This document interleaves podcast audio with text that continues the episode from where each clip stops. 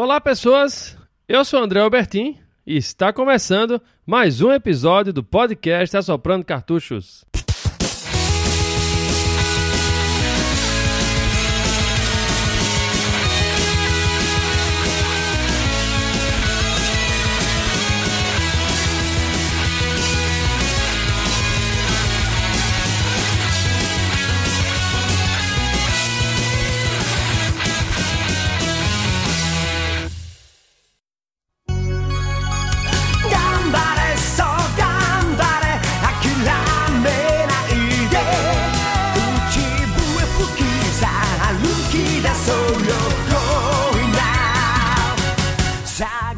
E sejam todos bem-vindos a mais um episódio do podcast Assoprando Cartuchos. E essa semana, eu preparando as pautas, né, para os próximos episódios do Assoprando, eu percebi que eu estava abordando muito a temática de ninja, né? É, ninja no Master System, ninja no, no Nintendinho, ninja pro Super Nintendo. E eu pensei da seguinte forma. Eu não sei se vocês conhecem aquele filme clássico de faroeste de Sérgio Leone, Três Homens em Conflito, que aqui no Brasil ficou conhecido como O Bom, o Feio e o Mal. Eu resolvi fazer a minha própria versão, que vai se chamar O Galhofa, O Bonitão e o Motherfucker. You serious? Então essa semana eu resolvi apresentar primeiro pra vocês, óbvio, o Galhofa, né? Que é o ninjazinho mais carismático que existiu já, né? No mundo dos videogames. Ele, dono de um cabelinho azul todo espetado que parecia mais um arbusto. É, estamos falando então do The Legend of the Mystical Ninja para o nosso querido Super Nintendo.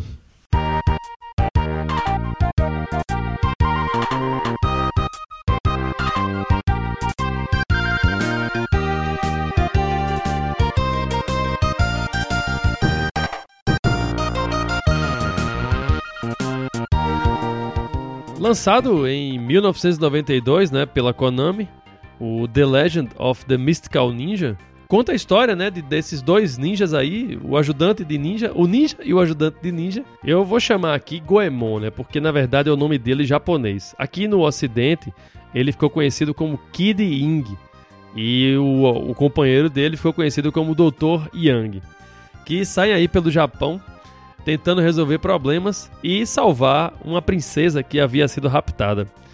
O interessante desse jogo é que ele não conta logo de primeira a história dele, né? Você vai descobrindo a cada fase. E você só vem saber que uma princesa foi raptada lá pela quinta fase. Isso é bem bacana e bem original. A coisa funciona quase como se fosse a princesa está em outro castelo. Entende? Ele é uma, uma sucessão de, de plot twists. E você vai, né, descobrindo à medida que você vai jogando. Mas o jogo começa com um evento que está acontecendo no templo de Edo, de uma mulher fantasma, né, que está causando o maior fuzuê por lá. E animais também estão sendo possuídos por fantasmas. Então cabe, né, ao, ao doutor Yang e ao Kid Ying, que são na verdade o Goemon e o Ebisumaru, é, irem lá nesse templo de Edo para poder checar essas ocorrências e dar um jeito nisso, né? Porque ninguém tá aguentando mais. E aí é como eu tô falando, né? Como a história vai se apresentando. Ele vai lá até o templo, derrota a mulher fantasma e descobre que essa mulher fantasma, na verdade, era uma gata ninja chamada de Kurobei, que tinha sido, né, possuída pelo espírito dessa mulher e que tava tocando o terror lá no templo. E essa gatinha, né, explica pra eles que ela tava procurando alguém, né, algum mercenário, né, pra poder acompanhar ela na busca, né, do, do mestre dela chamado Koban. Então você parte pra próxima fase, você vai lá, salva o Koban, né, que é o mestre lá dos gatos ninja. Ele conta que tem um exército chamado Otafo, que também tá causando o maior fuzuê na cidade. Goemon e Ebisumaru partem para essa cidade para poder derrotar o exército supracitado. E lá, no, no, quando você derrota o chefe, você se encontra com uma mulher ninja chamada Yei. E aí ela te explica, na verdade, o verdadeiro objetivo do jogo, que é salvar a princesa, né? Por isso que eu falei, a princesa tá em outro castelo. Porque toda fase você descobre uma novidade. E isso é muito bacana. falando sobre o gameplay de Mystical Ninja, é basicamente sobre como funciona, né? Uma jogabilidade diferenciada e inteligente dentro de um padrão repetitivo. Que viagem é essa, velho? Parece meio louco isso, mas eu vou explicar pra vocês. Ele funciona basicamente, ele é um action adventure, mas ele funciona basicamente como se fosse uma mistura de dois estilos, né? A gente tem um primeiro momento, um estilo mais beat'em up, né? Que, com alguns elementos de, de R P G. E a gente também tem, na segunda parte, os elementos de plataforma, né? Bem ao estilo, assim, de Mario. So nice. O interessante da fase do beat'em up, né? Como eu citei aí, ela tem essa pegada mais de R P G. É que você coleta moedas e itens para que você possa enfrentar o chefe, né? Da próxima fase. É uma fase de beat'em up, né? Entre aspas. Mas a gente pode também dizer que é uma fase de exploração. Porque as cidades, elas funcionam meio como se fosse quase um labirinto. Então, você saindo e voltando para poder, né, pegar essas moedas aí e comprar itens, né, evoluir o teu personagem através das, das lojas, né, uma coisa bem capitalista mesmo. Você não evolui o personagem pela experiência, né, dando pancada, é, derrotando outros inimigos, mas você evolui comprando itens. Você vai comprando esses itens para poder melhorar, né, o desempenho dele e enfrentar o chefe que vai ser na fase de, de plataforma. Ele é um jogo para dois jogadores, né? Um co-op, né? Ele pode também ser jogado para dois jogadores. O design do jogo, ele tem aquele lance de travar a tela, né? Se você vai para um lado e o seu personagem vai para o outro, você pode morrer ali, que você fica apanhando os inimigos ou deixar de coletar itens, né? Então tem que ser uma coisa assim muito bem sincronizada para que o jogo flua e vocês possam É, seguir aí pelas fases. Então vai ter mais estresse do que ajuda no final das contas. Mas como co-op, ele é excelente e é muito divertido. Ele é tão co-op, acredito vocês, que nas fases que são de plataforma, você pode pular na cacunda do outro personagem, né, nas costas, para poder completar a fase em cima dele, como se fosse você montado no cavalinho mesmo. É uma forma também simplificada de, de parar de gerar confusão, né? Porque tem, tem aquela coisa, não, vamos por aqui, eu vou por aqui, não, deixa eu pegar essa plataforma, assim não. Os dois unidos, a coisa funciona muito melhor. E isso é muito bacana, é uma sacada genial da, da Konami. Como eu falei aí pra vocês, né, o lance do, do jogo, ele tem essa divisão, né? Uma parte de exploração, né, que é esse beat'em up, e tem a parte de plataforma. Só que, como ao longo das fases essa, esse modelo se repete bastante, a Konami ela resolveu fazer uma coisa diferenciada. Ela simplesmente ela entupiu o jogo de minigames, velho. Eu nunca vi um jogo com tanto minigame na vida quanto esse Mystical Ninja. Acho que nem os jogos do Wario tem tanto minigame quanto esse. I'm a number one! E aí é isso que dá a magia, né, para o Mystical Ninja. Porque esses minigames, eles, a, a função deles, na verdade, é uma alternativa para você coletar moedas no jogo. Então, quando você joga com outra pessoa, essas fases, né, desses jogos aí, desses minigames, aí a coisa ganha um outro sentido completo. Porque você pode passar horas jogando os minigames. E são dos mais variados estilos. Você tem desde de jogos de azar, como jogos de dado, corrida de cavalo, uma loteria, né? Que é onde você consegue realmente ganhar muito mais dinheiro, né? Até jogos de fliperama. E chega culminando também em jogos, é, referências, né, da própria Konami, né? Como o clássico Gradius. E você também tem um, uma versão simplificada de Breakout, né? Então, essa variedade é justamente para isso, né? Para que não torne tão enfadonho o ato de você coletar moedas para poder você fazer o upgrade, né, no seu personagem. Por ser um jogo basicamente assim de ação, né, exploração, a Konami ela não colocou um save state, mas ela colocou os passwords, né, aquelas senhas. Agora sim, o game design dele é bem cruel às vezes, né, as plataformas, o nível é um pouco elevado. O que é que foi que a Konami fez então? Ela resolveu colocar no jogo magias poderosíssimas e algumas até bem apelonas mesmo, né, é, que são chamadas de jutsus. Então, os jutsus, você comprava ele numa academia de judô, vê só, o lance é de ninja e tu vai aprender um jutsu numa academia de judô. Pode isso, Arnaldo? Então, o que que acontece? Você vai lá, paga lá uma grana alta, né, pra poder pegar o jutsu e, pasme, né, o fato de você conseguir o, o, o jutsu faz com que você perca a energia. porque o, pro, o teu professor de judô que vai te ensinar o jutsu, ele não te entrega na mão de bandeja um pergaminho com, contando como é que é um jutsu, não, né? Ele faz você malhar, literalmente, puxar um ferro, gastar energia pra você aprender a danada da magia. Homem macho! Tem que carregar cimento, carregar pedra nas costas, tem que carregar lixo. Então a utilidade delas é pra você usar na hora do sufoco, quando você tiver naquele chefe cabeludo ali que tá te torrando a paciência. Você vai lá, usa o jutsu, faz aquele momento apelação também e garante a sua passagem para a próxima fase. Em resumo, a jogabilidade de Mystical Ninja funciona da seguinte maneira: você anda, coleta moedas, né, em jogos de azar ou derrotando os inimigos, dá um upgrade no teu personagem, aprende um jutsuzinho básico, né, e chuta a bônus do chefe de fase. Parece um pouco repetitivo, mas esse processo todo é muito divertido e vai garantir a você assim horas de diversão. É justamente esse o fator replay do jogo, né? Essa quantidade absurda de, de minigames e a forma como o jogo é apresentado, né? Porque ele é todo galhofa, não é à toa que eu resolvi colocar ele como Ninja Galhofa. Porque a galhofada já começa logo no início do jogo, quando tá lá o Ebisumaru falando, né, para o, o Goemon o que tá acontecendo nesse templo lá em Oedo, né? Então ele usa aqueles close-ups, né, tipo de, de é, faroeste, né, e típico de filme japonês, né? Quem nunca viu aí, ó, aqueles seriados lá de Jaspion e Changeman, etcétera, que ele dá aquele close assim na cara do personagem, né?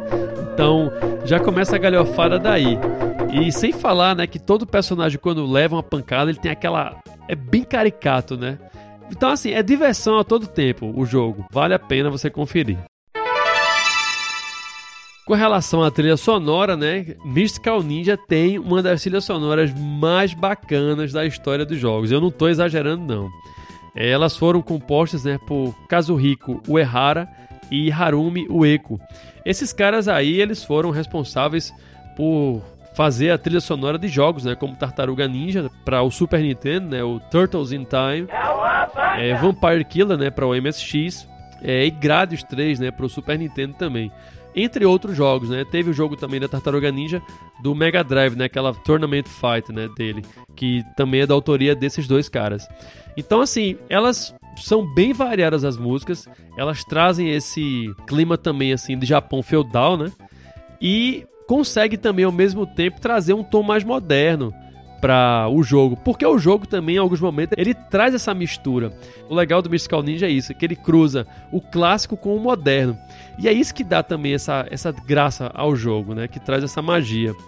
Então a trilha sonora ela é fantástica, porque ele consegue, né, unir esses elementos do Japão feudal e a música mais moderna. Ele traz com elementos de reggae, uma, uma batida assim mais de funk, lógico, mais bem suave, né, mas que deixa você no ritmo para poder jogar, e algumas músicas com muita flauta, que lembra até a banda, né, aquela Network.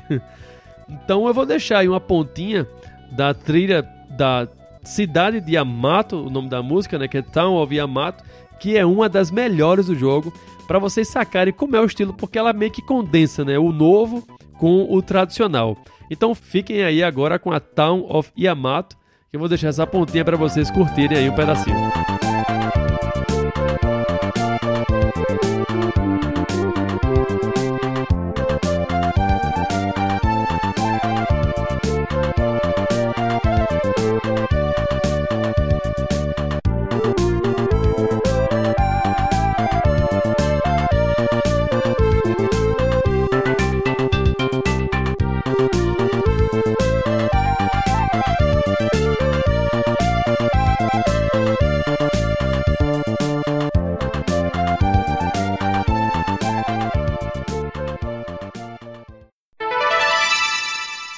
Vamos falar então agora sobre as curiosidades, que Mystical Ninja tem várias e são muito interessantes, porque elas, essas curiosidades, elas se relacionam com a cultura japonesa, né, e história também do Japão feudal, o que é muito bacana.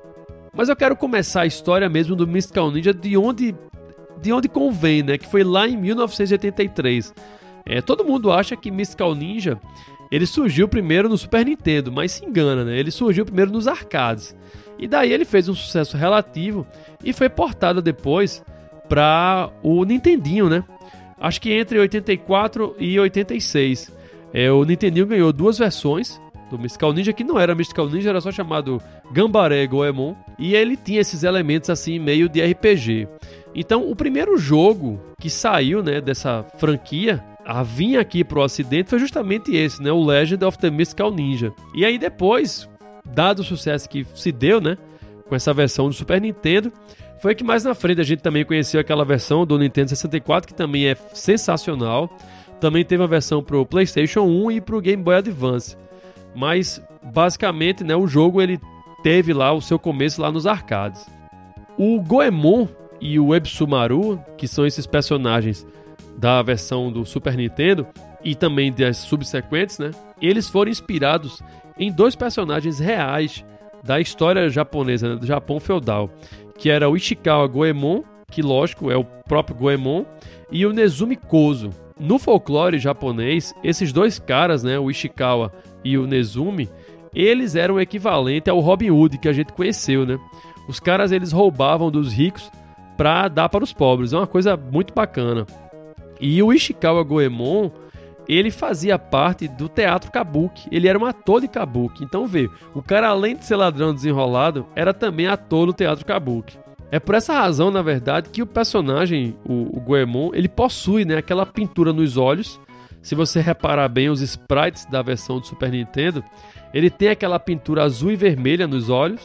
E toda vez que ele sofria uma, um dano, né, que ele levava uma porrada do inimigo, ele dava um pulo para trás igual a um ator de Kabuki.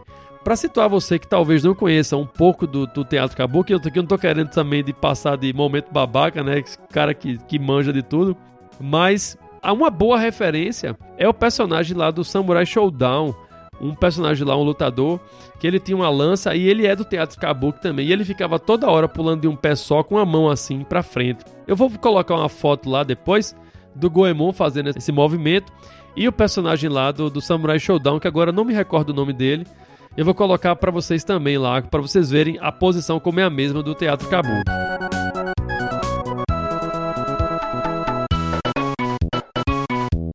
Agora, uma coisa que sempre me chamou a atenção no, no Mystical Ninja, né, era por que diabos o danado do Goemon utilizava um cachimbo como arma. Eu sempre ficava me perguntando. E aí, vejam só que história legal. Eu fui dar uma pesquisada lá no doutor Google e descobri que aquele cachimbo que o Goemon utiliza é um Kiseru, eu acho. O nome dele é Kiseru ou é Kiseru ou Kiseru, não sei o nome. Eu não sei falar japonês, então quem souber aí, por favor, me corrija depois. E eu acabei, né, descobrindo que esse cachimbo longo aí, ele foi utilizado na época do período Edo, quando as pessoas não podiam é, portar armas, né, na cintura tiracolo, né? Só as pessoas que eram ricas é que poderiam ostentar uma arma, né? Então, para que ficasse todo mundo se sentindo, né, também da nobreza, o que é que eles faziam? Eles pegavam esse quiseiro aí, esse cachimbo, e adaptavam ele com uma lâmina dentro dele. De modo que quando o quiseiro, ele ficava, ele era dividido em duas partes, e quando você abria, uma delas, né, se tornava o cabo com a lâmina, como se fosse uma pequena espada. Oh, que legal! Então isso eu achei sensacional. E aí tá a explicação, né, pela qual o Goemon utiliza esse, esse cachimbo. Tudo bem que esse cachimbo ele não usa assim de uma forma, como eu falei, né, com a espada, né? Ele usa como se fosse um cacetete. Mas aí fica essa, essa, essa sacada aí, né, mais uma vez essa referência da Konami, né? É, como eu falei também, A, o jogo todo, ele é cheio de referências ao Japão feudal e até um pouco do atual, mas muito mais ao Japão feudal, né? Lógico, por conta da própria estética do jogo. Mas assim, desde a primeira fase até a última, você só vê referências. Eu consegui encontrar um texto muito bacana que ele cruza todas essas referências do Japão feudal, do Japão, né, atual também, com as do jogo. É, tá em inglês, eu vou deixar lá pra vocês, mas vale a pena dar uma sacada nesse texto, porque tem muita coisa legal ali. Tem o lance das máscaras, né, da, da fase das máscaras lá dos dançarinos, que realmente acontece até hoje no Japão, né? O pessoal fica dançando no meio da rua com aquelas máscaras. Tem o lance também dos cachorros, né, que são os cachorros de briga, né, que eles utilizavam também na época do Japão feudal, os Tousaken. Tem o, o lance lá do gatinho da sorte, né, que aparece o tempo todo, né. É muito rico esse texto, vale a pena, e eu vou deixar para vocês aí darem uma conferida depois.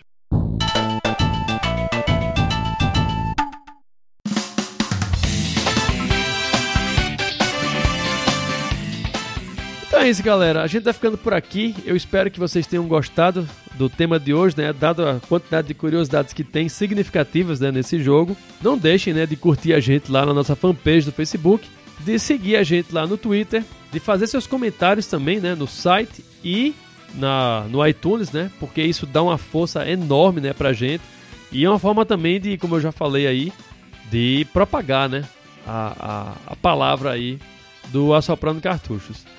Então, eu vou ficando por aqui. Nos encontramos então no próximo episódio.